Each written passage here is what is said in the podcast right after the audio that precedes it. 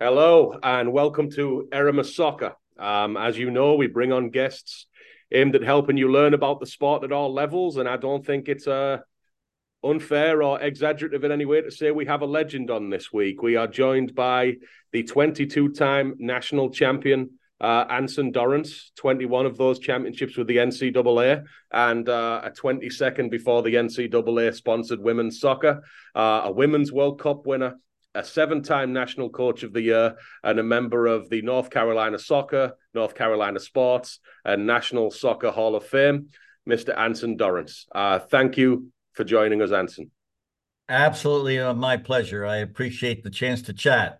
Yeah, and as, a, as an introduction to the kind of man Anson is, I actually read his book, uh, The Man Watching, when I was a a struggling D3 college coach at Bates College. I'd taken over a team that was 0 and 10 in conference. And I think one of the things you helped me with with that book, Anson, is I uh, I very much had a a math equation in my head back then that the more I watched and the more drills I did and the more I read about when it came to on-field sessions, the better my team would eventually be. Um, and your man watching book was far more multi-layered than that. You know, it was about player communication, it was about culture, it was about recruiting, it was about strategic development over time, and you know, it shifted the way I looked at things to the point that every year coaching after that, the the influence of it grew. So I can't thank you enough. And I remember, and I'm not even offended if you forgot, but you took the time to have a phone conversation with me for about 20, 30 minutes when I learned you're an Arsenal fan. And um, it was very, very inspiring that someone like you took the time out of your day to talk to me and you really helped me by doing this job so well. And I'm sure you've done it with more people than me. Well, Stuart, you're very kind to share that. Uh, uh, thank you, first of all. And uh, uh yeah, the um, the man watching uh, book written by Tim Crothers is about our culture, and uh, it's I think he did a really good job with the book. In fact, he was a Sports Illustrated senior writer that had graduated from the University of North Carolina, and he was becoming rather jaded because in his interviews with uh, the NBA players and the different professionals he had to deal with, uh, he sort of lost his spirit about sport uh, because every, everyone was so cynical. So he called me up out of the blue and said, Anson, uh, I would love to come down and spend a year with you. Uh, if you don't mind, I'd love to write a book about you and the program. And I said, no problem, come on down. And then he asked, you know, who he would have access to, thinking that I would restrict him from this player or that player. And I said, no, speak to anyone you like. You know, we're going to be an open book. And he comes down. He doesn't spend a year with us, he spends five years with us because he was enjoying himself so much. And then the book he wrote was actually over a thousand pages. And the publisher told him, there is no way we can ever sell a 1,000 page book. So what they did with the man watching is he cut it down to below 500 and he had this the print as small as possible. In fact, the print was so small right now at my age, uh, 72 years old, I probably can't read the book because the print's so small. Uh, the margins are thin as can be because he was trying to figure out a way to stuff uh, the book into under 500 pages so someone would actually buy it. Uh, and honestly, uh, I think he did a good job with the book. Now, it's not a hagiography. I mean, there's a chapter in there that's just laced with everyone that hates me with a passion giving their opinions. so it's not like the, the book does nothing but, you know, blow sunshine. No, uh, there are people in there that, you know, would love to see me hit by a bus, and their opinions are in one of the chapters. Uh, so he's tried to, you know, have a sort of a balance. But uh, overall, I think anyone that reads it will have the impression that, you know, if you played soccer at the University of North Carolina, you had the time of your life uh, because that's the way we try to structure everything. We don't take ourselves that seriously. Yeah, we want to try to win every game. We want to try to beat everyone to death. But uh, we're having a good time. Uh, I don't have any delusions of grandeur. You know, this isn't curing cancer. This isn't solving the world peace problem I know what I'm doing. I'm, you know, I'm I'm a soccer coach, and we want to have fun. Uh, we want to certainly get better, uh, but we also certainly want to have a good time. So I think what uh, he did a really good job with in the book is he captured all those elements. Yeah.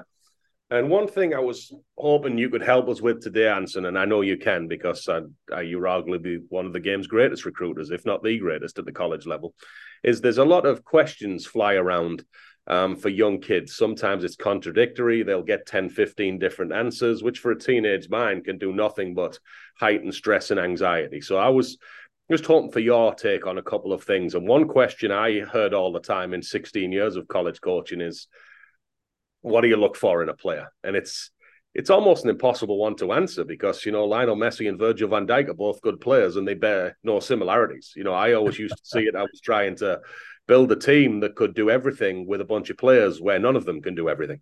And you would deal often, especially when I started in D3, with trying to find players with a sharp edge as opposed to well rounded.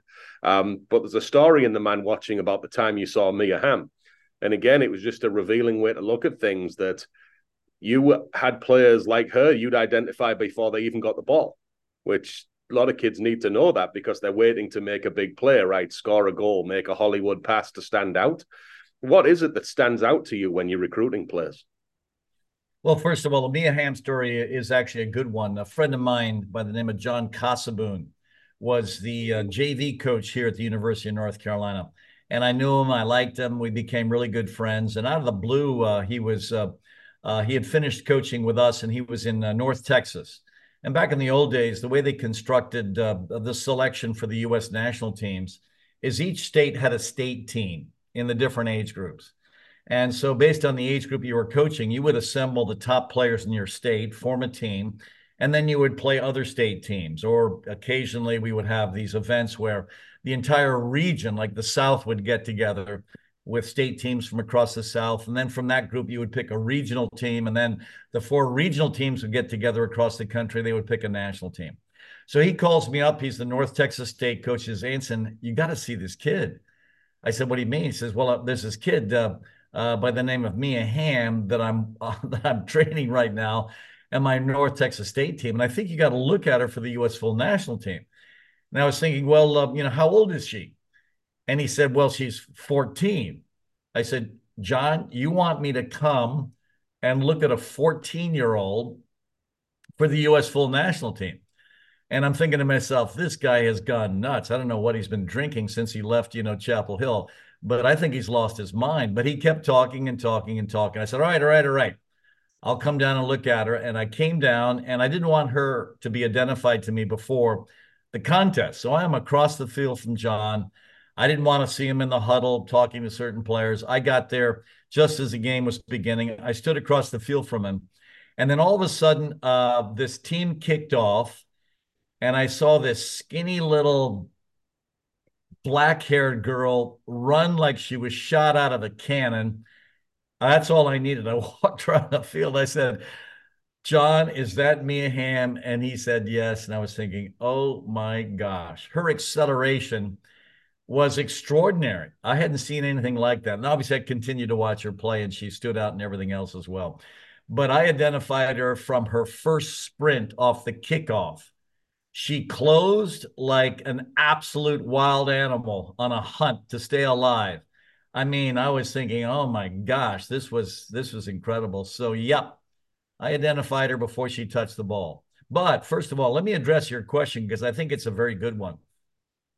I have three major player conferences a year with my kids. And uh, when I meet with them, I talk about uh, 10, and now it's actually going to be 11 and possibly 12 different qualities that I'm going to be addressing with them in this player conference. And obviously, I have a lot of data to support all the different things we're going to talk about. Uh, but uh, the things I talk about when I'm meeting with these players are the things I look for when I'm trying to sort out which player to recruit. And here they go it's self discipline, it's competitive fire, it's self belief, it's love of the ball, it's love of playing the game, it's love of watching the game, it's basically coachability, it, it's grit, it's energizing, it's the athletic platform, which of course is the Mia Hamm story. Uh, it's all these different elements that make all the difference in the world in the construct of an extraordinary player. So if we were to put these things and you would have a Virgil van Dijk and a Lionel Messi next to each other, they would shoot to the top of almost every category, even though, as you mentioned, they are completely different kinds of players. And so for me, it's how you I guess, certify or quantify these 11 different elements. Now, the athletic elements are relatively easy to quantify. So in the athletic elements, you've got, you know, basically speed, which is your ability to run over 30 meters, which is what we time. You have acceleration, which is the 10 meter sprint in that 30 meter uh, run. Uh, it's stuff like the beep test, which measures your cardiovascular efficiency. It's vertical jump, which we all understand. It's agility, the ability to change directions and still, you know, do it explosively. So you can take almost every element in the 11 or 12 things that we would want to certify and quantify. And those are all the elements that can distinguish an extraordinary player.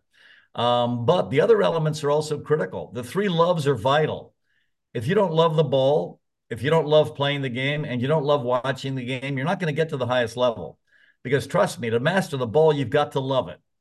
And the players that are extraordinarily athletic, and extraordinarily competitive that don't love the ball are not going to make it at the highest level. I mean, even though, yeah, the Nobby Stiles do get on the field, even though their their quality is tattooing people and not really anything they're doing with the ball, but still the element of the loves, the three loves, the ball, the game, and you know, watching it and playing it. I mean, these are all critical elements. If you take any piece out of this algorithm that I'm uh, chatting with you about, you're not going to make it at the highest level. So for me, uh, it's very difficult to measure that in the recruiting process, but that's what I'm trying to measure visually while I'm watching these kids. Uh, and then, of course, once they get into my environment, I have ways to quantify those things because now, of course, I'm going to try to take them to the promised land. That's great. Great information. You know, and love is an underused word because in the college system, where there's certain unique obstacles when it comes to time on the ball and time together.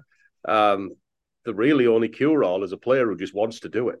You know, doesn't doesn't need pushing, doesn't always need the structure. So I think that's real good insight. Um, another thing talked about a lot without much detail ever being given is the timelines because uh, I coached men's soccer for 16 years in college, and while it's very visible and very clear that the timelines on the men's and women's side are different, um, you know, we'd have kids in in the Dartmouth pool panicking for a decision seven months before we ever planned to make one.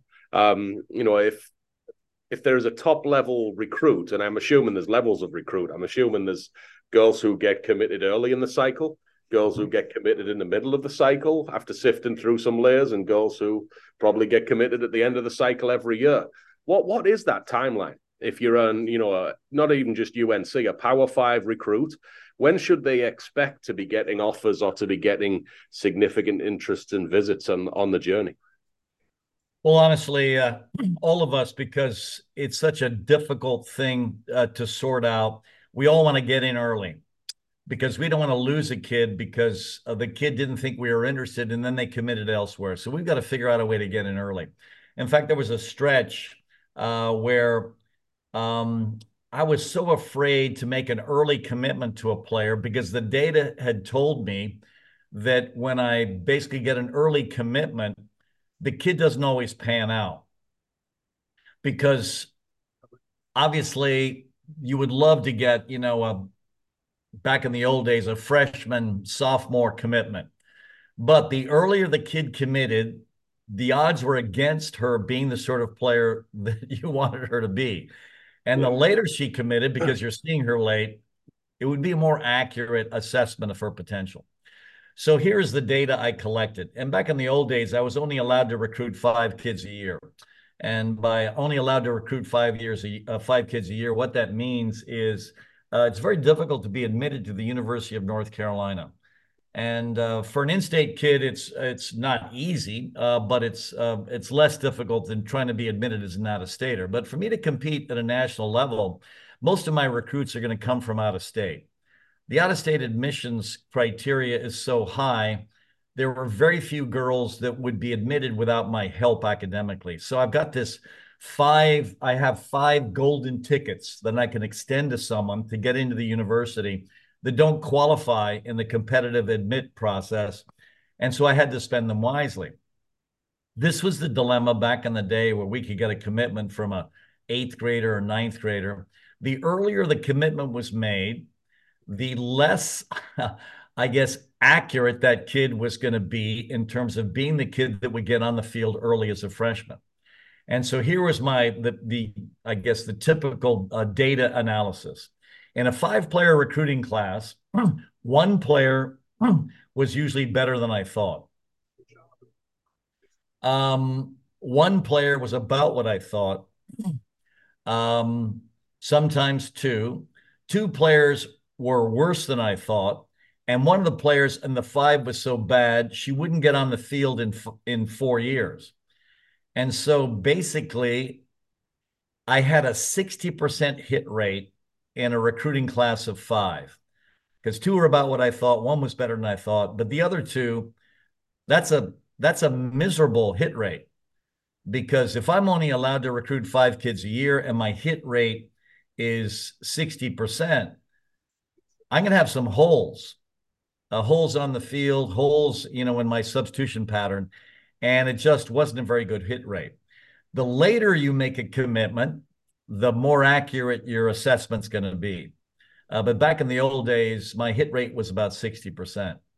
And so, uh, does this mean this criteria I was uh, using uh, what weren't good criteria? No, it was excellent because after I got them, this criteria really spat out who was going to make it, and not only who was going to make it here for me, the kids that finished in the top four in my competitive cauldron not only were all able to sign pro contracts, every one of those four ended up playing for the United States full team. And so we had designed a player development pipeline that was very, very effective in helping kids get to the promised land. And I think the piece that they learned best coming through my program was mentality, which, of course, was one of the many criticisms of the US team in this recent World Cup uh, because mentality is not easy to coach. And it's got to be through a different sort of construct uh, that a player has to sort of fight their way through to develop this this piece that makes all the difference in the world. And so uh, for me, um, the ring that rules them all is competitive fire. And yet if you don't have the three loves, if you don't love the ball, love playing the game, and love watching the game, you're not going to have the skill set to make it. So it still is an algorithm of these 11 or 12 uh, critical elements that can take you to where you want to go. Yeah. I, I think you've really hit on something that's, I believe, separated you. You know, like there's there's coaches who've, you know, won one significant thing in their career, like me. And then there's someone who's won 22, like you and I think I first of all, I don't think 60% is that bad, to be honest with you. I think we always massively overrate our projections of the future as a species. The NFL draft, I think, is a disaster every year. And they talk about tanking for players just to pick a guy who doesn't end up the best player in his position. You know, you got Mahomes as the example of why you have to tank, but they all forgot they picked him 15th after Trubisky. So I think what separates you is it seems like players go in there and A, they love it and put a group of people together who love something, you'll do some very powerful things. But B, you're sort of taking personal responsibility for the development. For me, and I mean personal experience, I saw this. There's one too many coaches who obsess over the recruitment phase and then won't ever quite care about that player as much again if they're honest about it. They're on to the next recruiting class, and this kid they've either doing a good job or they've disappointed them, and there's not really the personal responsibility of like, I have to maximize this hand now. I have to develop this player. I have to spend four years growing this player. And and if I can't do that, it's not the kid's fault. Um, I think every college coach needs that to to succeed. You have to love the sort of I forgot the exact phrase he used, but it was something like never ending ascendancy. You have to love the art of taking a human at a given point in their life and moving them up the steps of the ladder through the four years. And somewhere in there is probably why this this resume is so big for so long. You know, it's it's not been a flash in the pan. Well, first of all, thanks for quoting that because uh, you did it properly. Yeah, we believe in living on a never-ending ascension. So for us, when we're assessing a player's growth, we're assessing the player against herself. And so, yeah, she's trying to fight her way onto the field, but she's also trying to improve. And for me, the player that keeps improving is the player that I treasure most. Not that we haven't had some amazing players that that didn't have huge value just because of the level they were basically competing at for us. But for me, watching a player get better and better and better is the most satisfying thing about coaching, uh, because that's, I think, uh, the art form. Uh, the player development environment is critical, but the different things you bring in to help the player get to the promised land, I think, is also critical. And for me, uh, there are sort of three platforms that make all the difference in the world. The first one, and I'm going to get back to basics this spring with this, is character growth. So the most critical thing for me, the, the top award at our athletic banquet is not the MVP. The top award at our athletic banquet is the Kelly Muldoon Award for Character. And so for me, that's the largest trophy at our banquet. Uh, that's the player I talk about the most. Uh, because what I want everyone in the room to appreciate is that's the most fundamental thing that you can address personally that has nothing to do with anything except yourself, that you can make the biggest changes in and ascend to whatever level you like. And we've got uh, uh, 13 core values that we expect the girls to live by. Uh, and then we've got a, a, peer evaluation twice a year where the players are basically giving each player an assessment of where she stands in how she lives each core value. And so for me, that's everything. Uh, your success in life, in my opinion, is going to be directly related to uh, your character. And so, yeah, we've got some fabulous soccer players, and I think that's really cool. And that's going to help us compete every year.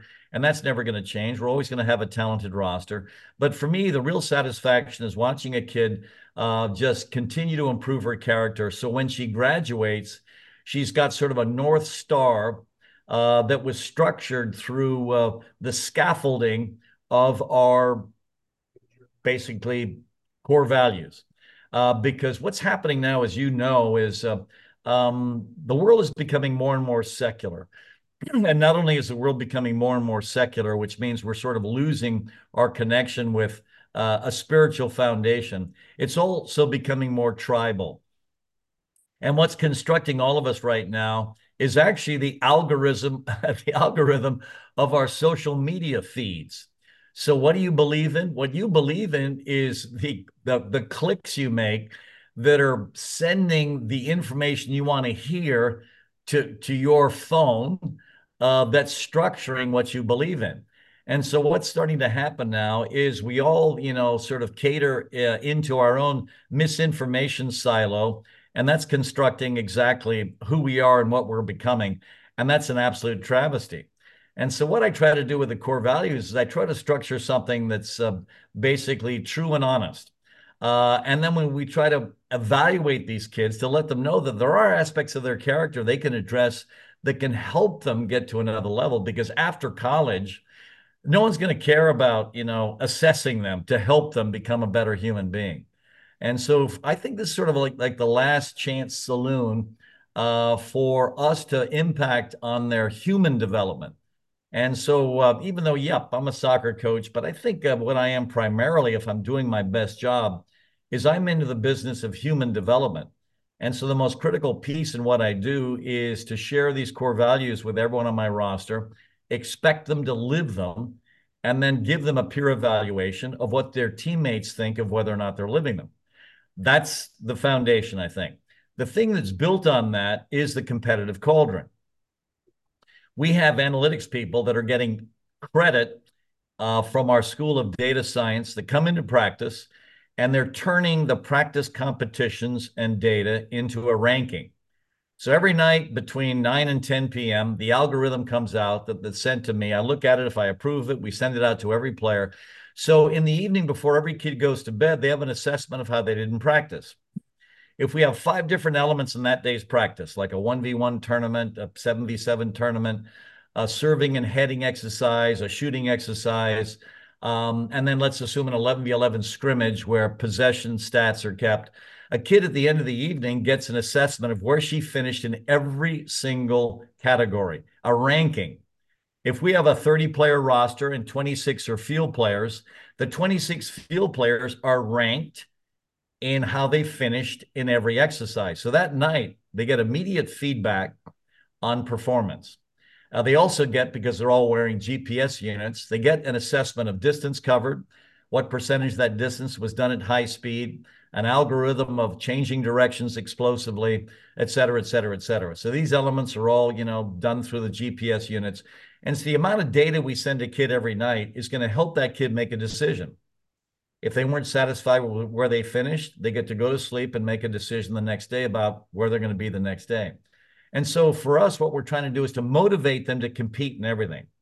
Because uh, if you look at uh, Anders Ericsson's idea of deliberate practice, he's the one that has sort of written the book on what you can do in a training environment to basically improve yourself the most. One of the most critical elements of his algorithm to help you get to the promised land is feedback. We give the feedback immediately, which the player then, because the player still has great memory of that practice, gets to decide, yep, I just didn't go after it in this today, but I'll make, you know, I'll do a better job tomorrow. And all of a sudden, if they're truly motivated, they will get to another level. So the competitive cauldron would be the second uh, most critical piece. The third piece, and this is where the, the social mores right now and the way we're raising our kids is really uh, hurting uh, a lot of us. And this is uh, everyone's personal narrative. Basically, uh, I teach a class at UNC with two other uh, wonderful professors called The Art and Science of Expertise. One of the lectures I am asked to give is the lecture on personal narrative. What I'm talking about in my personal narrative lecture is that 85% of us have no self awareness. And this is shocking because everyone thinks they have incredible self awareness, but only 15% of us have any real self awareness. And so basically, what all of us have constructed is we have constructed a personal narrative that is designed to protect us from accountability and pain. So, what does it do? We write a narrative that gives us excuses for why we failed at something and uh, we blame everyone and their mother for our failures. How has this been constructed for us? Well, it's usually done for a 17 to 21 year old player that I'm coaching. It's shaped by their parents. So their parents are constructing a false narrative for their kid. And why? It's done out of love. They love their kid. So the last thing they want their kid to experience is pain or the responsibility of being mediocre. And so, what is a parent doing to protect their kid from the possibility they are mediocre? Well, they create a narrative that protects them from the mediocrity that the world is telling them they actually are. So, how do I dictate mediocrity to a player in the parent's mind? Well, I don't start her or I don't play her maximum minutes. So, what's the parent going to do now to make sure their, their sweet kid, whom they love to pieces, that they've watched her whole life, and every time they've watched her, she's been the best player in the field. They've constructed a narrative to protect this kid from the possibility that maybe they weren't as good as mom and dad and this girl thought. Maybe they are a bit mediocre. Uh, and so they construct a narrative that basically throws me under the bus for not playing them. Mm-hmm. Now, this protects the kid from pain and accountability, but what they're doing is they're destroying their kid. They're not preparing their kid for the real world because let's face it, once they get out there in the real world, yep, it's sink or swim, baby. And uh, the parent's not going to be there, you know, keeping their head above water. And one of the best things for all of us growing up, honestly, is failure. One of my favorite quotes from a professor on this campus was uh, uh, All the professors on campus have an opportunity to win a teaching award. And uh, whenever we have the 10 to 12 professors across campus that won teaching awards, they always interview them. One of the questions they always ask these professors is Who's the greatest teacher you've ever had and why? And a lot of them say, Oh, the best teacher I ever had was my kindergarten teacher, or, you know, this grad assistant when I was in college, trying to, you know, shape my, my, construction of my master's thesis and they had all these different teachers my favorite one was this teacher here at UNC in comp literature that said the best teacher I've ever had in my life is failure. And I was thinking, bingo. I think that's been my best teacher. Same. I think I do a better job coaching my team after a loss than I do after a win. because basically, and you've gone through it, because if you've coached as long as you have, there are sleepless nights after a loss. And if you are uh, the sort of uh, coach, you know, uh, worth your salt, um, you're blaming yourself. You didn't have a good enough taper, you know, you didn't do this, you didn't do that. And you're reviewing every mistake you made in the process up to basically the game. And you're going to try to deconstruct it in a way the following week to make sure those mistakes aren't made again. And so what ends up happening is one of my main jobs as a coach in my meetings with these young women is to make sure their personal narratives are true. The best way for me to do that in the self-discipline, competitive fire, love of the ball, love of playing the game, love of watching the game is to give them sort of a number about where they are in each of these categories that are critical for their success. And then having them take ownership rather than rely on a parent to protect them from the possibility they're mediocre. Yeah. So those three things, the core values, the uh, competitive cauldron, and the personal narrative, I think are the things that I most aggressively address to try to help these young women uh, get to their potential. Yeah, I think that's a, a fascinating way to frame it. And I get asked a lot of time by my friends in England because they they'll read Twitter and they'll be like, "What's it like in America? Is there no technical training and all this?" And I just think the evaluation of youth development is so off because I don't see any difference really in technical development between England and America. There's a lot of the same philosophies going around, a lot of the same things. We've all got access to the internet. We all travel around and do similar licenses, but like if you're looking at development, there is a reality of life where when you wake up in the morning, you want the world to look a certain way and it looks different. And you can't develop someone without teaching them that gap and then mm-hmm. teaching them how to build bridges and cross that gap. But there seems to be so much of coaching and teaching and parenting obsessed around convincing everyone there's no gap at all. And anything that is wrong is not your fault. And it's like you're almost handcuffing a kid through life, right? And sending them to the wolves. It's it's an awful way to do things. You have to learn resilience. You have to learn persistence. You have to learn to live and perform in environments where it, the world doesn't always look how you want it to look and there's a it all seems to be getting very utopian like personally yeah. i find it hilarious that we can lock a kid in a room and tell them their sat score will dictate their future education and the jobs they get and by the way we're not going to tell you the scores for three weeks but then we turn around and pretend that same kid can't aspire to win games and lose them without some kind of emotional damage i mean it's just nonsense it's it's and that's that's the first time I've heard the the personal narrative, but that's that's really hitting on it, right? Like what what are you telling yourself every day? And if it's not accurate, what shot have you ever got? It's like having exactly right. taking you somewhere yeah. you're not going. you are spot on. And here's what's interesting. Um, obviously, I think it's extraordinary that I have the privilege of working uh, in an elite academic environment. And obviously, you've done it too. I mean, Dartmouth uh, is an extraordinary academic environment. So you've yeah, been you know, coaching yeah. at the highest level uh, academically in the world. I mean, so you've also had similar opportunities to associate with uh, intellects uh, that surround the campus that make a huge difference. And so one year, uh, it was actually 2012, my athletic director brought in the preeminent sociologist on campus to chat with all of us coaches. And uh, the uh, charge uh, was for this sociologist to tell us who we were coaching. Because obviously, you know, we don't follow it as closely as the preeminent campus sociologist was studying the population. So he comes in, and I'll be honest with you, I can't remember everything he said in his lecture, but I will never forget the first two slides. And they had a powerful effect on me. The first slide at the top had the date the date was 1969. I will never forget this slide because that was the year I graduated from high school.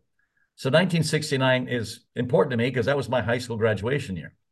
Underneath the date was this kid coming home from school with all F's on his report card. And in the uh, PowerPoint slide, the parents are screaming at the kid. Then all of a sudden, the date at the top of the slide shifted to the year he was giving the lecture which was 2012. And so now, underneath 2012, the kid is coming home from school with all F's on his report card, and the parents are screaming at the teacher. I didn't need to hear the rest of that lecture because that was spot on. So now, if something's going wrong in this kid's life, I am to blame. It has nothing to do with the kid. So, who are the parents throwing under the bus? Are the parents holding the kid accountable for why they're not starting and playing? Are the parents basically saying, well, you know, yeah, if you want to play more, a kick ass in practice or take responsibility or work harder or go in fit? You know, because I know the coach sent you this in the summer and you use that, you know, summer uh, uh, fitness stuff uh, to line the bottom of your parrot's cage. You never even looked at it. So, you know, I would love it if the parents would, you know, pull the kid aside and say, "Yep, this is this is your responsibility. Yeah. I'm going to help pay for your education. I'm going to love you to death, whether or not you play. But if you want to get on the field, it's up to you. And obviously, you're not convincing the coach uh, that you should be playing, because trust me, if you could convince the coach you should be playing, you'd be playing, because he doesn't want to deliberately lose. So trust me, He's not picking the 11 players that will help him lose every game. He's picking the 11 players that convinced him in practice we're going to help him win every game. So if you're not in that 11, get to work. Yep. And don't come don't come whining to me. This is your thing. My job is to keep you alive and to protect you from the chaos of the universe. But I'm not going to basically navigate your athletic career. That's up to you. Yeah. So yeah, if you want to play, get to work because clearly uh, you're not working hard enough. Yeah. So here's another bit of reality I would like to um, get from you know an expert source here because when I was at Dartmouth, what I always found a flawed question and perspective from parents were, well, tell me what he needs to be good at. And they do it through the lens of if he's good at that, he could play at Dartmouth, right? But then we're like, we're just busting at the seams with 300 to 500 kids early in a recruitment cycle. And then as you go to camps and you go to games and you get the academic reads, it probably two thirds probably delete themselves through attrition. And then you start to get positions with five to seven names at each position on the depth chart. And just that's right at the end of the cycle. The math's still against you. Um, and it's almost like can can she play for UNC? Yes or no? It's like they have to realize that if a player is a number nine? And the answer is yes. I mean, how many kids do you see in a year that the answer is yes for in terms of level of play for UNC? Well, there are more than you would think. Um, but you're right. Then you run into other elements. Obviously, one of the elements, and you would run into it more at Dartmouth, is can you get the kid into school? So, and obviously at Dartmouth, yeah, you're eliminating two thirds. We probably don't eliminate as many as you guys do academically, but we certainly eliminate a percentage. So that's that's certainly one factor. Uh, and then the other factor is who's playing your number nine right now. Yeah. Because if you've got an elite number nine, but you know that this kid's only got one year left, you're going to want to bring in another elite number nine to maybe serve as a reserve until that nine graduates to have this kid come in. Then the issue is certainly with the transfer portal, will the kid have the patience to spend a year coming off the bench for your senior number nine in order to start as a sophomore? And these days, it's like the kids and the parents don't have any patience. It's like they're not on the field immediately, they're in the transfer portal and uh, so there's there's no longer any sort of you know patience to to grind a bit and then uh, get on the field. And so uh, uh i guess the the willingness to you know put your nose to the grindstone grind away uh, because you know if you work hard you've got an opportunity because this opportunity will open up next year. Uh, and then no i'm not playing. I'm off to the portal uh, and then, you know, it's just the grass is always greener. And so that's uh, something that's also part of the current landscape that obviously we didn't really have to deal with 10 to 15 years ago. Because 10 to 15 years ago, a kid would come in and they would say, Yeah, all right, I've got to eventually prove that I can play this position. She leaves in a year. Yeah, I'm going to keep grinding now because I want to be in that position next year. I don't want some incoming freshman to you know, grind away right now. So uh, there are all sorts of different elements that uh, will make it difficult for a kid to get on the field. But I have to be completely honest. I see a lot of kids uh, that I think can help us. Um, And then the question is, can I get them? Because uh, around here, uh, well, you're you're a part of this recruiting pl- uh, platform.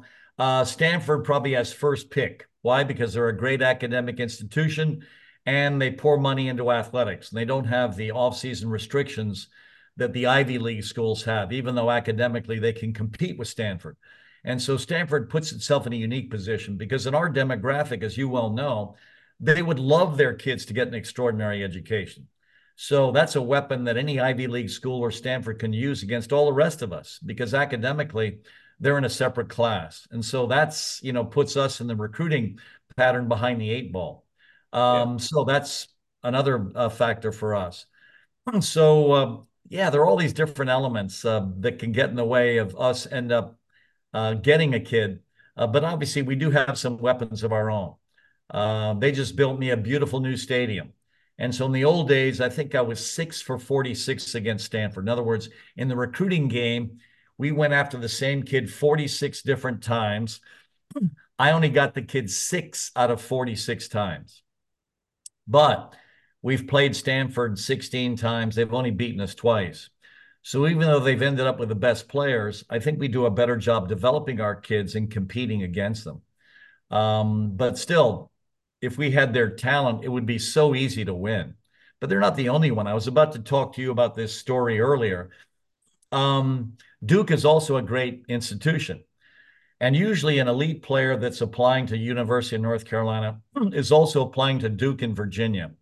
Uh, Virginia is also an excellent school academically, and they have an excellent uh, soccer coach and team, as does Duke. So usually, a kid comes to visit us, and after they visit us, they're invariably going to Duke either later that day, if it's an unofficial visit, or on the way home, if they're driving in from New Jersey, they're stopping off at Virginia. Here was the dilemma, and I learned about this the hard way. A kid comes in, and we have seen the kid, and we know she's good, but we don't know how good. So we're not in a position to offer the kid a scholarship. She comes into us. We don't offer. She goes over to Duke. Duke offers. And then all of a sudden we see her play a bit more, and then we offer, it's too late. The fact that on her first visit, we didn't offer puts Duke in the driver's seat. And there was a stretch where Duke was winning every head to head against us. And so I got together with my staff and I said, you know what? We got to just decide. All right, this kid's visiting us. Let's do our homework and decide if we're going to offer. And then, of course, that also screwed up the uh, you know sixty percent, made it even worse because now we're making offers for a kid we're not absolutely convinced of, and the reason we're making the offer is because we know she's going to get the offer from Duke, and then we're not going to get her. Uh, so uh, that also put a certain pressure on us to make early decisions, which obviously screwed up our recruiting because there was a stretch where Duke was getting everyone, and I knew why. Well, you didn't offer. Well, we hadn't seen you play enough. I mean, forgive me, but we didn't, you know, but it didn't matter. Uh, you know, it's sort of like a courtship. Um, if, you know, uh, you don't ask them out uh, on a date uh, and all of a sudden someone else does, you're finished. Um, but you hadn't even seen them yet or met them yet or whatever, but it didn't matter. So, yeah. uh, so all of a sudden, you know, we're gambling that this kid comes in. Well, she looks pretty good. Yeah, I saw her play. Yeah, she was okay, but you know, I'm not convinced yet. But all, by the way, if she goes to Duke, she's going to get an offer. Yeah, let's let's give her an offer. So bang, we make an offer, and then of course we live to regret it because she wasn't as good as we thought. Uh, yeah. So anyway, that's what complicates you know, some of your. there's a real interesting book by the Secret Footballer, um, which is a famous franchise in England. It's anonymous players and they talk about scouting, and it alludes a little bit to what you just said. They said the the art of scouting is almost dead because it used to be three, four, five different scouts who were all proven elite level would watch and see different things. But now, as soon as a big fish makes a move, everyone else just panics and makes the same move. So it's really just dictated by groupthink and a fear of missing out, as opposed to backing your instincts and your gut. I thought that was, and they, and they go into research of the NFL where there's been five year studies where the NFL, even with their combine, picks the best player available about 36% of the time. I mean, yeah, I mean, the NFL is a great study because uh, uh, the greatest football player of all time was drafted 199th. No one wanted him. No one wanted him. He's drafted 199. What's his name? His name is Tom Brady. I thought Tom you meant Brady, Prescott. He will he will retire the greatest. Well, I think he is retired. He is the greatest football player of all time. Easily. And easily, exactly right. He was drafted 199. so um, everyone wants to think this is a science, that recruiting is a science. It's not. Who the heck knows when the kid's going to be motivated or even if they're going to be motivated? Well, I brought in some. Yeah, go ahead. I was. You know, when you said about the three loves, I think Brady's the ultimate example. I mean, if you read his TB12 book, what, how this man sleeps, how this man eats, to an extent, who he married, his spiritual beliefs, his daily meditations. This man is obsessed with becoming the best version of himself. Now, how you can't scout that? Like, you know, like he might have been 199th the day he was drafted, but it didn't matter because he lived in a way for 5, 10, 15 years that those guys better than him couldn't keep up. It's all very temporary who the best is, right? Wonderful statement. Uh, what you've just said is absolutely spot on. How can you spot that? Yeah. How can you spot it? Because um, I've brought in kids that I, you know, never thought were going to make it, and they became extraordinary. In fact, uh, uh, there's a woman uh, that was involved in a podcast, coincidentally, and we had such a good time chatting together. She's down here in Chapel Hill, teaching in our business school, and we're writing a book together on culture, and we're telling stories about kids. There's this one kid uh, that's going to be in the book by the name of Libby Moore. Libby Moore uh, is the daughter of an orthopedic surgeon in Wilmington, North Carolina. And her dad either went to undergraduate school here and medical school here, but basically the family loved everything about North Carolina. so she was interested in coming to us, and I just wasn't convinced. And the last thing you want to do is to, you know, lead someone astray. You always want to be honest because then they will always trust you. So in my meetings with Libby, when it was clear she was going to come here, and I didn't have to do anything, I didn't offer a scholarship. I didn't have to, you know, leverage her into being admitted. She was a good enough student to get in without my help. I didn't have to do anything for her. All I had to do was embrace her onto my roster. So in my one of my final meetings with her, when it was clear she wanted to come and was going to come, I said, "Well, Libby," uh, and this was in front of her parents. I said, "Please know that uh, um, you're never going to play a quality minute in four years. If that doesn't bother you, by all means, come. But I don't want to be disingenuous and tell you I'm excited to bring you in so you're going to play, you're not going to play. I'm saying this in front of her parents. She nodded, she smiled. Okay, all right. I've, I've told her, I've warned her. She comes in, and yeah, her first semester, uh, she struggled uh, to get any time at all. But she is grinding and grinding and grinding. And then all of a sudden, she goes home on Christmas break her freshman year she comes back a completely different player by January from how hard she worked over break. This kid that I would say was never going to start for us or get a, a, a, quality minute in four years starts for me in the spring. And then she ended up graduating, signing a pro contract. I mean, it's one of these stories that's so good. We're writing about it in our book. Um, yes, I didn't know anything about the kid. I didn't know inside, you know, this very average soccer player was beating this heart that just was not going to be overshadowed. She was going to grind and grind and grind. And, you know, I just love the kid, but I love kids like that.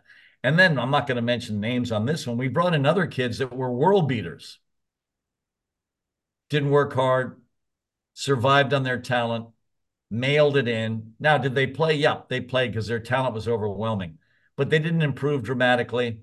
They were rarely the margin of victory.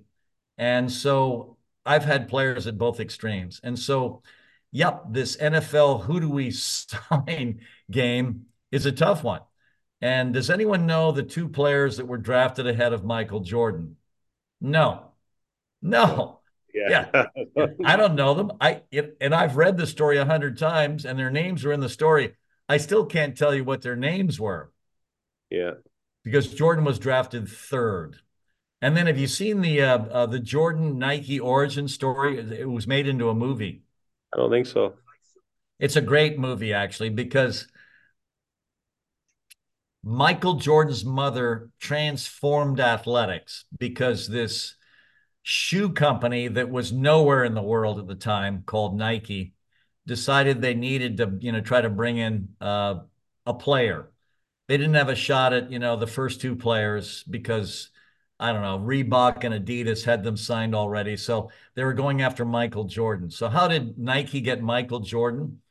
The mom said, I will not have my son sign with you unless he gets a percentage of every one of the shoes that you sell with his logo on it. And back in the day, that deal was never made. That the shoe companies thought that was ridiculous. And so somehow Knight, the Nike CEO, signed off on it. And then, of course, he made history because Nike went from sort of a backwater shoe company to the best in the world because it made a deal with Michael Jordan. Michael Jordan, to this day, and I think this is the correct expression for it, and forgive me if I've uh, not used select the correct word. He gets 300 to 400 million dollars of passive uh, salary every year. Passive salary means he doesn't have to do anything. It's because of the number of shoes he sells with his logo on it. Wow.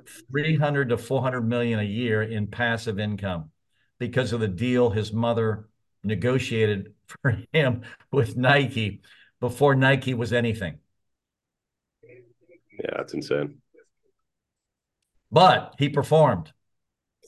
That he did. Yep. And he, he loved basketball. I've yeah. seen uh, I've seen the Last Dance documentary. I didn't really grow up on Jordan like Americans did. So that documentary was all new information for me. Yeah. Um, loved it. Loved well, it. you know, you talk about the three loves. The thing I loved about Michael Jordan's basketball contract is a lot of these contracts basically prevented the athletes from doing anything that might injure them. And so almost every contract for an elite basketball player has they couldn't play basketball outside of the training environments and the game environments of the NBA. Michael Jordan specifically had in his contract I can play basketball anywhere, anytime, with and against anyone I want. Why? Love of the frigging game. Yeah, that's awesome. So he had a love of the game in his contract. And that's who he was. And of course, that's why he became, you know, who he became. I mean, which was extraordinary. Yeah. And then that's funny about the contract you say, though, because his buddy Rodman is fighting Hulk Hogan. basketball. But um, another topic I wanted to cover with you, with you today is uh, ID camps, and they're in a they're a lightning rod in the uh, in the parent world, right? And I think one of the reasons it gets so heated is people can say totally different things and both be telling the truth. You know, people will say, "Well, you signed guys uh, from Dartmouth without them attending your camps, correct?" You know, kids that we were much more sure of, and had usually seen play a higher level than would be at the camp. You know, especially the top end MLS next guys. Yes, we did. You don't sign anybody from the camps. Not true, actually. You know, they often at Dartmouth, the last couple of spots on the uh, on the, the class would be filled by kids at camp. Now, camp was usually not the first time we saw these kids. In one instance, it was where a kid would come on, ended up actually scoring a couple of winning goals in his first two years, and he just was fantastic over the course of five years. He's certainly a statistical anom- anomaly, but it happens. But for me, camps are opportunity for the majority of kids. I would say there is a small minority who you can watch and be certain of. You know, your Mia Hamms and you you wouldn't need an ID camp scenario. There's probably a certain where you watch, and you probably know that it's going to be a no, and you know you can't sleep at night if you're pushing the camp to all those kids. But I would say there is a maybe sixty percent of the class in the middle where you actually don't know. You know, this one's good at this, this one's good at that. This one's good at Dartmouth, but brings in a higher academic index. This one you'd have to work harder for, so you don't know. And the opportunity to get them all on the same field and not have to project, well, this kid was great in a high school game in Colorado. This kid wasn't as good playing for Dallas v Philadelphia, but it's a higher level game, and you're always guessing and projecting and trying to sort of do maths in your head as to how the the performances you watch stack up against each other. I thought there was a purity in the camps of they're all on the same playing field and mm-hmm. all the resume melts away. So what what are your thoughts on ID camps and their role in the recruiting process? Well, for me, they're critical because uh, we have a February ID camp where we're making some decisions on the amount of scholarship money because we're seeing them against the other kids that we're distributing scholarship money to. So that ID camp for us is critical. But we also have a, a reputation of a really good summer camp. And believe it or not, there was one year where seven out of the 11 starters on a national championship team came through our summer camp. So we have uh, a history of recruiting kids out of the summer camp that also make a difference. But right now, our primary recruiting window. Uh, now, these are kids we've seen before. Uh, we've, you know, tried to invite them into the ID camp so we can watch them in greater detail. Uh, but the February ID camp for us, because we can't really talk to the kids or make an offer usually until like June of that year. So a, a 2026 who we can't talk to yet um, we're bringing in as many as we can that we like for the ID camp in February because we want to be able to make them an offer on June 15th. We're using the February ID camp as a final, you know, hurrah for us to decide on. And obviously, we're all we all have limited scholarship money, where our money's going to go. And so on uh, June 15th, we are making offers as we pick up the phone uh, and calling them. And we're saying, um, bang, here's what uh, we have for you. So for us, the February ID camp is absolutely critical. Uh, not so much for us to make a decision on the fact we're going to recruit them. No, we are going to recruit them. But that camp allows us to decide, you know what? I think this is a full scholarship kid. Or, you know what? I think she can get on the field by the time she's a, a, a sophomore. Let's give her tuition. So it's yeah. where we're parsing the, the final offer. It's very important then. Yeah, no, for us it is. Yeah. And just a quick uh, mention of that um, CarolinaGirlsSoccerCamp.com is uh, the information on the UNC camps. Now, another angle worth looking at this from is obviously it's a uh, pretty vital cog in the UNC recruiting. But when I was coaching at Bates in the D3 NESCAC, mm-hmm. I signed three players in four years from the Dartmouth camp because mm-hmm. I would go to the Dartmouth camp knowing the level of player Dartmouth brought in, knowing the level of academics that Dartmouth brought in, which was kind of a filter for me, and pretty fertile recruiting ground. So I, I don't know the numbers, but if you go to the UNC camp and it doesn't work out for whatever reason with UNC, I imagine there's a network and a web of coaches around and beneath that camp where these kids will get exposure to. Well, what we do for those kids is even though we don't hire coaches from other schools, what yeah. we do, because you mentioned this earlier, that uh, let's assume uh, we're recruiting, because uh, now we're allowed to recruit seven kids a year. Uh, so, of the seven kids that we're actively recruiting, every one of our first choices has a backup or two. And uh, how have we identified those backups? Well, they've come to our camps. Now, do we get all seven that we recruit every year? No, of course not uh, we may only get you know two or three or four of them one year and so we're using backups that have come to our camps. But what we will also do for these kids that are part of our recruiting network uh, while we're waiting for our top choices to decide sometimes our top choices do come. And then what we always do for those kids is serve as references for them um, to let them know that you know what uh, uh, if that kid hadn't come we would have recruited you. So if you need me to make that statement to any of the other college coaches that are chasing you, even if it's a rival, we'll make that call for you. So obviously, if the kid will, uh, you know, take enough interest in us uh, to have us as her first choice, and then if it doesn't work out, we're not deserting that kid. So we've made all kinds of calls for kids that uh, we ended up not being able to recruit because the first choice ended up coming to us. And here's what's interesting. I was telling you earlier about this book I'm writing with Chris Porath, uh, and I was talking about uh, the Libby Moore story. We've got another story about Kristen Aquavella. Uh, Kristen Aquavella was one of the backups. She was the backup for probably the most uh, fertile recruiting class I've ever recruited in my life. And who was in that class? Well, it was Mia Hamm, Kristine Lilly, and Julie Foudy. And all three of those players were like one, two, three for me in recruiting. But we had a backup for each one. Well, to make a long story short, Mia did end up coming. So did Kristine Lilly. But we ended up losing Julie Foudy to Stanford. She was from California. Um, as a kid, she drew this picture of her attending Stanford, and of course, uh, that's where she ended up going.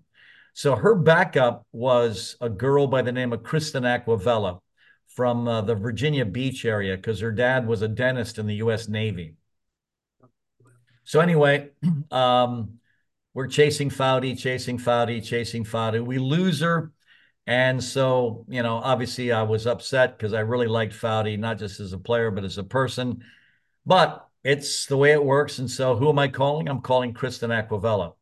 And I called her up and I said, you know, and I was honest with Kristen. I said, you know, uh, you're a backup for Julie Foudy. If she ends up coming, we won't have a place for you. But this time when I called her, I said, well, hey, Kristen, if you want to be a Tar Heel, it's still there. Foudy has decided to go to Stanford. So Kristin Acquavella ends up coming in. Now, was she the level of Julie Foudy? No, she wasn't. But she was a remarkable human being and she worked her rear end off. Uh, she played a lot of minutes, uh, probably rarely as a starter, but maybe occasionally as a starter. She graduates, and uh, while she was at UNC, uh, we've got a naval ROTC program, and uh, her dad asked her when she was growing up, "Well, uh, do you want to join the Navy?" And did dad also ask that to his sons, and everyone in the family said no. But all of a sudden, in Kristin Acquavella's sophomore year, she decides to uh, uh, attend our Naval ROTC program, which is an officer development program uh, for uh, the Navy here at the University of North Carolina. So, what does she end up doing after she graduates? Well, she jumps into the Navy like her dad. Where is she now? She's an admiral in the U.S. Navy. And That's of awesome. course, the reason we've got her in our book is she talks about all the lessons she learned uh, as you know a player at the University of North Carolina. And so, what's uh, really fascinating uh, is getting back to what you and I were chatting about before. We don't know what's inside all these kids, but what we can try to do, obviously, is to serve them in the most aggressive way. And sometimes the service uh, is helping them get to the U.S. national team or Olympic team or sign a pro contract. But obviously, the most important thing for me is always their human development. And there's no greater example of that than uh, Libby Moore, who, you know, despite uh, us bringing in more talented kids, fought her way into the lineup. And again, that's the Tom Brady effect. You know, who knew what was inside his heart uh, yeah. when he assessed his talent as 199th? Who knew what was in Libby Moore's heart? Who knew what was in Kristin Acquavella's heart when she came here and made the best of her circumstances here and is now one of the leaders in the world's most powerful Navy? I mean, so for me, uh, these are all wonderful stories about uh, these things that you and I can't parse in the recruiting process. We can't look into someone's heart and mind and sort out how hard they're going to work and what their ambitions truly are. Uh. But this is for me what makes the collegiate game endlessly interesting and fascinating. Yeah. Now you mentioned books a couple of times. These uh, two more books I think that are very worthy of mention because they're both focused on development in different areas. Vision of a Champion, uh, which I would say is fair to uh, say focuses on the development of a young athlete and the mindset that will help them. And anybody listening to this, I'm sure you can see the the benefit will be in those pages. And uh, the one I'm going to read that I haven't read yet is Training Soccer, Soccer Champions, which uh, seems to be more on the coach development uh, side of things, which I'm interested in because I sometimes I get it get a little bit frustrated with the um, you used the word tribal uh, earlier.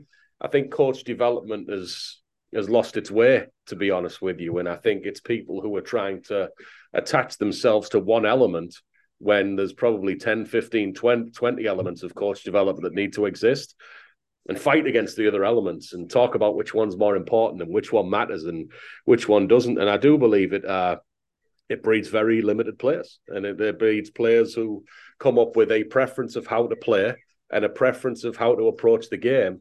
And you know, I've I've been in a third tier pro environment where kids will come in on trial, by the way, having never kicked a pro ball, and start wanting to have conversations about how they want to play and how they'll succeed. Well, those kids are out the door the next day because it's you know you don't go into pro environments and I had to speak to a couple of Dartmouth kids where they get very very tribal about how they play and very purist. I'm like, just understand if you if you don't get drafted to the best team in MLS and you end up going USL Championship, make sure this this frame you're looking at it through isn't the difference between you playing this game for a living or not. Because by the way, you laugh at Burnley on TV, you'd love to play for Burnley, like if if it was reality.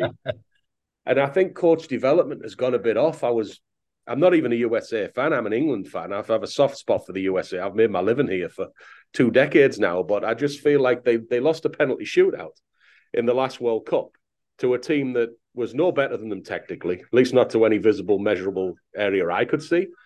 And all of a sudden, it's everybody with we're neglecting technique, we're obsessed with athleticism, and like literally everybody's saying this, but everybody's saying that they're the only one can see it when it's the only thing people are saying, and it's it lacks substance, it lacks accuracy, and I think it's a it's a dangerous thing to break off the parts of the game because you should look to ascend physically. You should look to ascend with your fitness, with your mindset, with your technical ability, with your tactical ability. You don't like choose one. You get better at everything, and I, I, I feel like that's getting lost in a lot of youth coaching nowadays. What are your thoughts on that? Well, first of all, um, uh, what you shared, I think, is wonderfully insightful, and I appreciate you bringing up uh, um, basically uh, training soccer champions. And I'll tell a story about that, and then I'll jump into the, the rest of this conversation that you've raised. Um, one of the coolest things about writing that book is it resonated, and not just in my sport, by the way, because in the summer of uh, 2004, uh, one of the President Bushes was honoring all of the reigning national champions in Division One. And so there's this long security line to get into the White House and uh, I am dressed to the nines appropriately to, out of respect for the presidency, and so is everyone else in the line, including all of my uh, players are all dressed, uh, you know, wonderfully. And I can see this white-haired guy fighting his way up the line, and uh, he gets in front of me and he extends me his hand. He says, "Coach, uh, uh, do you know who I am?" I said, "I'm sorry, sir, I don't." He says, "Well, my name is Pete Carroll. I'm the football coach at the University of Southern California." And we use your book to train our football team with. And I'm thinking to myself, you are kidding me. you use a women's soccer book to train your football team with at the University of Southern California, and you've just won the national championship in football.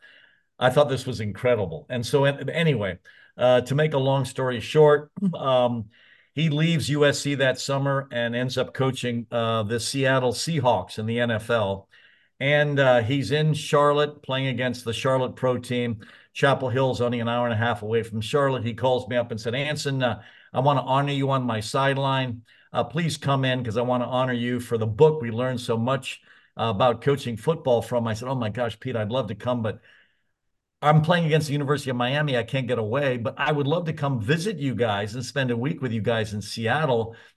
um, is that possible in the postseason? He says, Well, Anson, my team sucks this year. There's no way we're going to make the postseason. then all of a sudden, I think he gets rid of one of his linebackers, and apparently the locker room completely changed when he took this negative influence off his roster. And all of a sudden, he is in the playoffs. And coincidentally, who's he playing the week he invites me in to visit? He's playing the Charlotte team. Anyway, I spent a week with him up there, and I loved everything about it. But what I love mostly is he wrote this book called Win Forever. There on page 148 of his book, He's selling my book, saying we have this day called Competitive Wednesdays. On Competitive Wednesdays, it's basically the O line against the D line in the red zone. It's the um, receivers against the D backs. It's the linebackers against the running backs. It's the first string quarterback against the second string quarterback. He's basically taken the philosophy of training soccer champions, which is the cauldron. It's about competing in practice to become the best you can be and then certifying it ranking people, which is exactly what we do. So we took that out of that book, and I absolutely love it and treasure it. So uh, Pete Carroll to this day um, certifies that that day, Competitive Wednesdays, he stole from a women's soccer coach. Are you freaking kidding me? And we, we've heard uh, people in the NHL have used it because my brother's driving one. I mean, I'm driving somewhere one day, and Pete calls me up. My brother says, Anthony, watching the Hurricane game. We've got a pro hockey team about 35 minutes away from where I live. I said, Pete, I'm not, I'm driving. He says, Well, the Blues coach, and this is about 10 or 15 years ago, is talking at, at halftime about using your book to train his hockey team with. And then there are various NBA coaches. So basically, the theme of this book is to create an elite, elite athlete by competing in practice, but also certifying it, ranking it. So what you get out of the players is you get an intensity in practice that's critical if you want to win games. And so that book uh, obviously is still sells. Um, and I absolutely love it. And even though one third of it is obsolete, uh, the publisher called me up about 10, 15 years ago because someone called me up and said, Anson, uh, um, have you seen what your book is selling for on eBay? Because it was out of print. I said, no, what is it selling for? He says, it's selling for over a hundred bucks. I said, you are freaking kidding me. So I had a box of these books in the basement. So I pulled it out and made a small, you know, a women's soccer fortune selling this book that was clearly obsolete, but apparently not. Uh, and it's still, I mean, I still get residual checks on that book because of what it tries to teach. And there was uh, some other things you were talking about uh, Stuart, that I want to get to. So, what else were we chatting about? Because I want to get into that as well. Uh, well, what I'm interested in you taking is the uh, the state of U.S. women's soccer development. Oh yeah, yeah, yeah, absolutely. Let me jump into that right away. First of all, I am always embarrassed uh, on the attack uh, that Vlatko's had to deal with, but also that team has had to deal with. Whenever I'm called about a, a coach that's actively coaching or one that finished their career, I'm going to do nothing but support them. And what I tell people when they talk about this early elimination, I tell them that, you know what, uh, there's not, uh, that Swedish team will never watch that game again for the rest of their lives, with the exception of their goalkeeper. Why? Because if any Swedish player watched that game, they would realize, oh my God, we had our asses handed to us. The United States was so much better, and we lost through basically brilliant goalkeeping and a fluke. We were basically lucky as hell.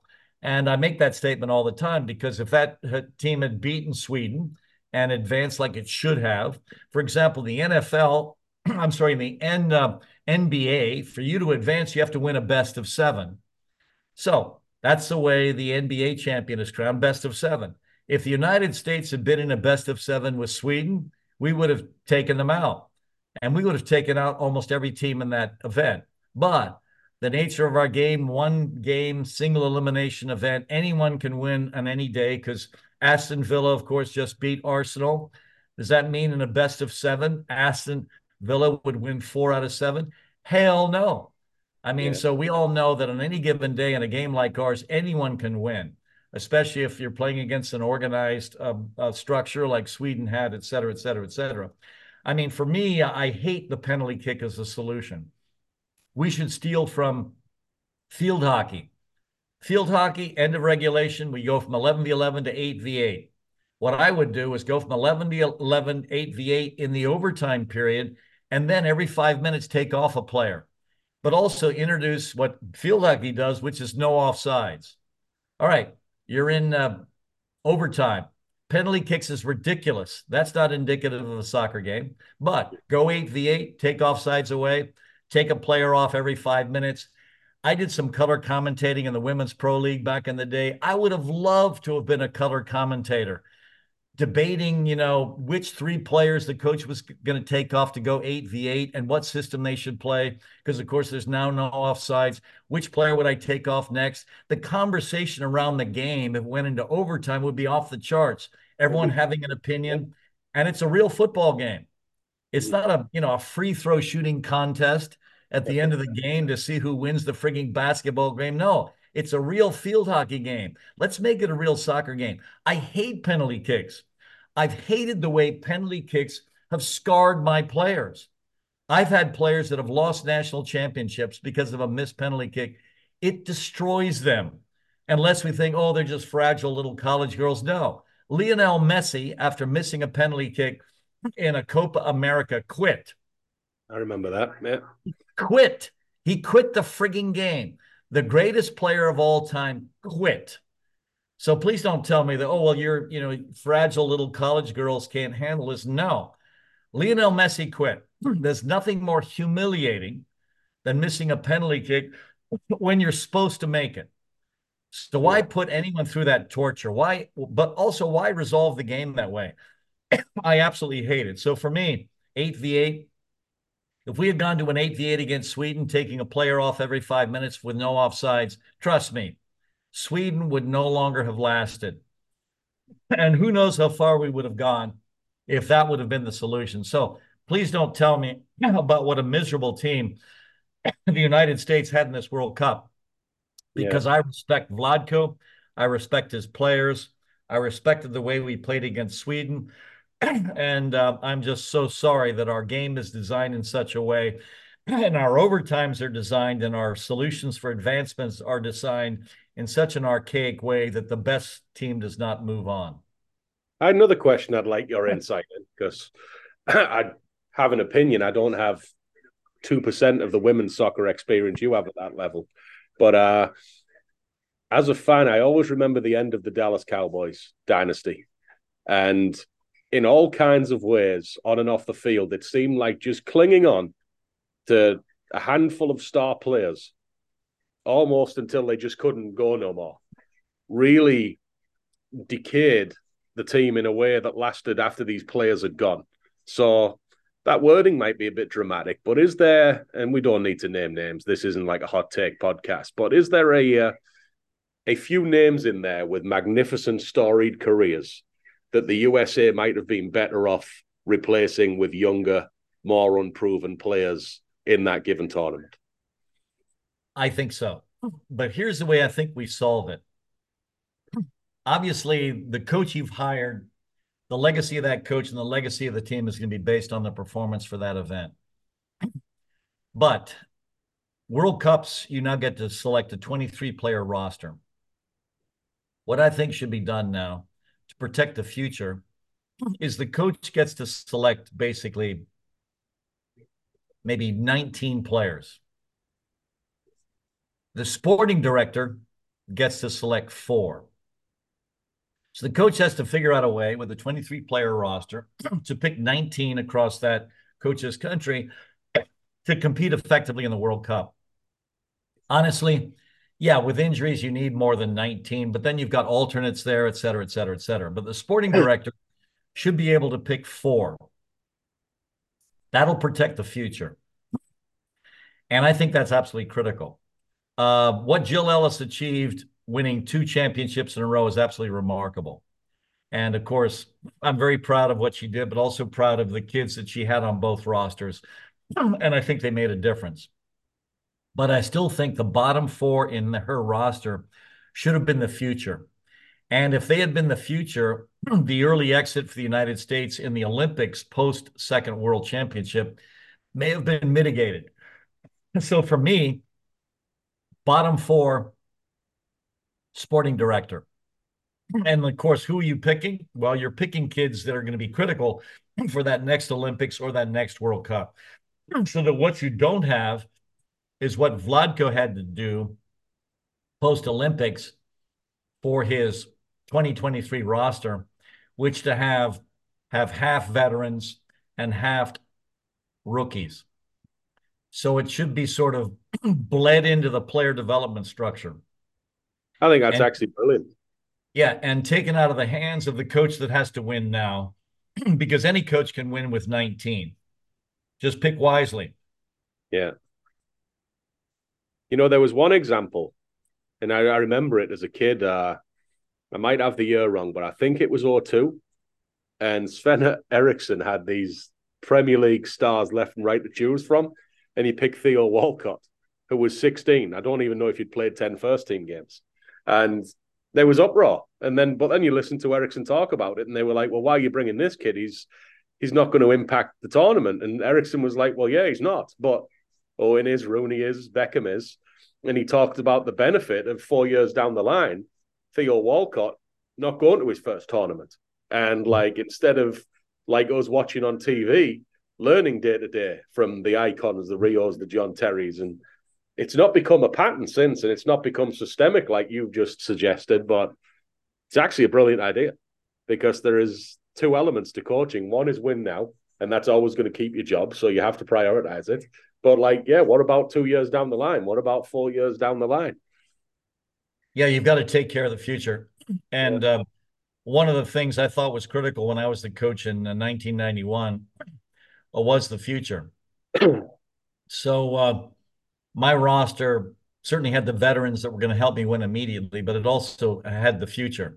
and as a result, the United States won for a long time. They won uh, uh, the 96 Olympics, they won the 99 World Cup, they won uh, uh in Greece the Olympics again. So I think uh, one of your moral imperatives has to be yeah, uh, let's take care of the present, but let's also seed for the future. And I think that has to be a part of the organizational structure with any elite team you pick for any event. Now, the Olympic roster is a lot smaller. so I don't know whether you're able to do that as easily with the Olympic roster because I think that roster might only be 18. But I yeah. think in a 23 player roster, uh, uh, sacrificing four for your sporting director so the sporting director can try to protect the future, I think uh, uh it will be sensible. So, and that's what I would certainly. Uh, you're right about the Olympics because I, I, was reading about the uh, flag football recently. Mm-hmm. And the reason they use flag football and the reason lacrosse went down to 7v7 is the the whole Olympics has something like a ten thousand athlete athlete cap. Mm-hmm. So every sport has to trim their rosters accordingly. Rugby's a fifteen aside game. Olympic rugby seven aside. So yeah, I imagine these the Olympic rosters are super tight. Yeah, yeah. So maybe uh, don't give the sporting director an opportunity to invade that roster, but a World Cup roster, I think uh, uh, it makes sense to me. It is, and I used to do it a bit in the college game. You know, there'd be days where you're looking at the one year vision, and then there'd be some midweek games or some games where you get a big halftime lead. You start to switch to your four year vision and put some kids in the game for 15, 20 minutes that otherwise might not play. You know, I, I don't know if I ever did it in a fully structured way, but I'd always try and kids who weren't starters now try and get them five to 10 games off the bench or something because when your seniors are gone, you need these kids now, and it better not be their first their first experience of the college game is when you need them. You know. I agree with you completely. So much so that we do have a substitution pattern. In oh, fact, I'm I'm criticized for it um, by the color commentators, uh, but also I'm recruited against it uh, by my colleagues. that you know try to tell a recruit that they're not going to develop to the same extent when they're not playing 90 minutes a match because what we try to do is we obviously play uh, sometimes we even split goalkeepers, give them each a half, but we try to rotate as many players as we can because we do want to build for the future, but also we want to play a pressing game. And one I think the one of the best rules uh, in the modern uh, professional game is we went from three to five substitutes. Agreed. I think it's fantastic, and uh, I don't even think most of the professional coaches are using those substitutes appropriately because I think you can really develop your roster. And obviously, uh, for teams playing in all these different events like the Champions League, the Carabao Cup, the you know the FA Cup, you're going to need to try to have a fresh roster. So I know the philosophy of some coaches is to play these players in this event. Your backup goalkeeper might play the FA Cup, and et cetera, et cetera, et cetera. But what I've always believed is because we press and because of the rules in the collegiate game, where I can have uh, basically re-entry uh, we try to play, you know, some of our kids, and we're pressing for 90 minutes. We try to sub in a collection at the end of the first half, but also in the middle of the second half. And as a result, our consistency over time is extraordinary. Whereas most programs sort of bounce up and down, we pretty much remain in the top, you know, four uh, almost every year because we do substitute and allow the kids to play in games because they're serving as a rest period for a team that presses aggressively for 90 minutes. So that's a philosophy I fully embrace. And it's also part of our player development plan. Yeah. And you can't measure it, but there's there's going to be an uptick in a sophomore performance of a kid thanks to those games off the bench. No question. Same as a junior, same as a senior. Yeah. And even though it's counterintuitive when uh, uh, we're recruiting, um, I can remember Julie Foudy, the player, of course, that played for me in 91 that I failed to get that went to Stanford. She's now doing color commentating in the women's collegiate game and also for the national team. And during one game, when she was color commentating for the national uh, uh, team, she was uh, excited about the substitution of Catarina Macario into the game. And uh, what she was excited about being a Stanford graduate, uh, played at Stanford uh, and had a fabulous career there and she's being subbed in for the national team for the first time. And here was Julie Foudy's color commentator. she says, "Oh my gosh, this is tremendous! It looks like they're subbing in Catarina Macario. And I am so proud being a Stanford grad. This will be Stanford's 21st player that has a cap now for the U.S. full national team.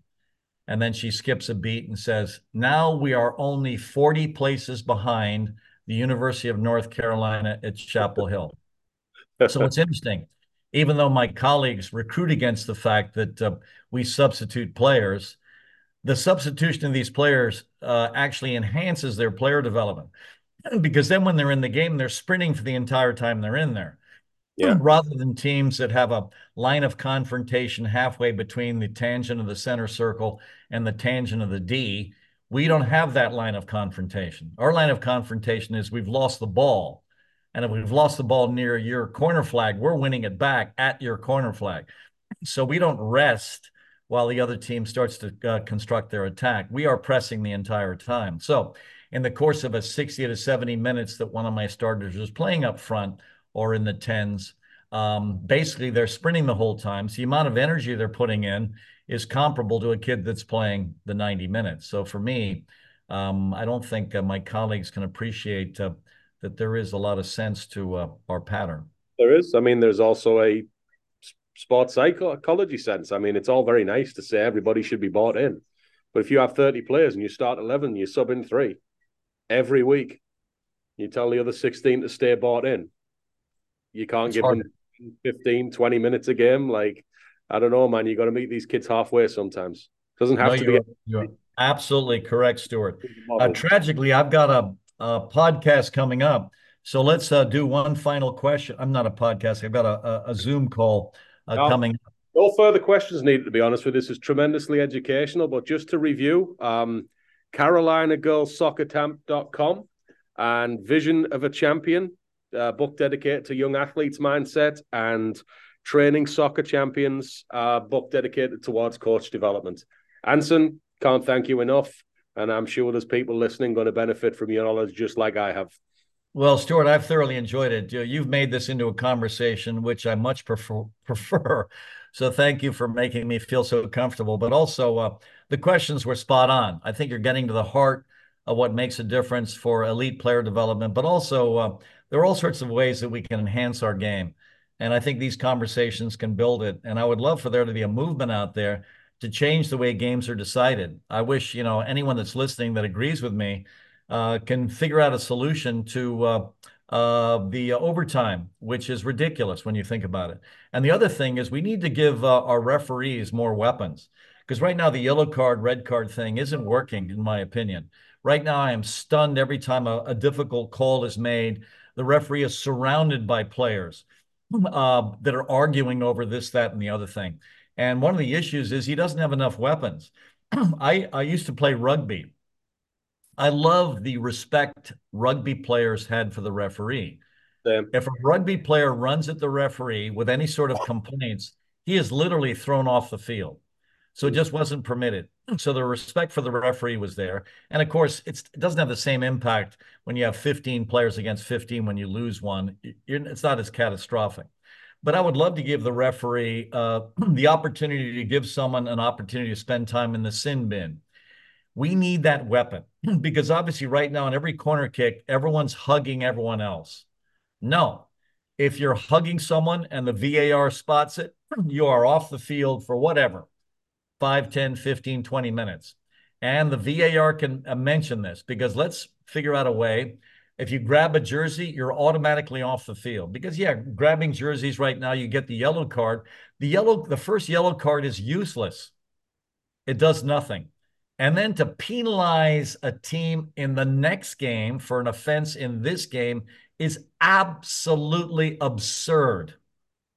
Yep. It's absolutely absurd. It's absurd. So what do you do? Let's give the referee the sin bin opportunity. So let's give him different cards. Yeah, if you want to keep the yellow red card, that's fine. I think the yellow card is a waste of time. I think the way a guy gets a red card is if it's a catastrophic attempt to injure someone. Yeah, red card him, get him off the field. Whenever that happens, get a player off the field if they're trying to injure an opponent.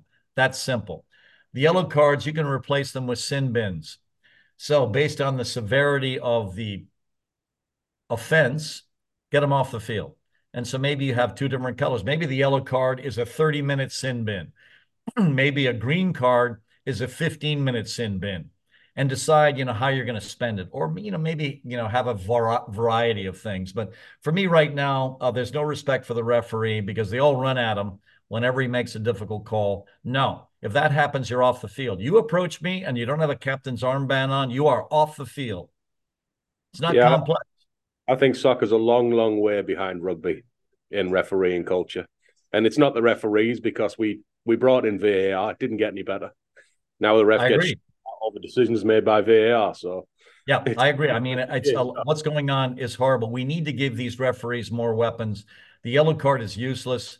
Uh, let's get let's throw kids off the field because I know I love to play so much, and I'm sure anyone playing at a pro level, if you throw them off the field, they will correct their behavior. They all want to play. Yep. And then the other thing, I mean, from my color commentator's hat, God, it'd be exciting what happens when you're sin bin down two or three players. What system do you play? I mean, who do you move around? You know, blah blah blah blah blah. So uh, I think it'll be fascinating for the spectator. Uh, it'll protect the referee. It'll make the game cleaner. There'll be less hugging on corner kicks. There'll be less, you know, grabbing of jerseys. There'll be less professional fouls, and I think the game will be enhanced. And the referee, I think, will thank all of us if we have the courage to bring this up as we address the issues in our own game. Very interesting points. Anson, thank you again. Thank you all for listening. See you next time on Aramis Soccer.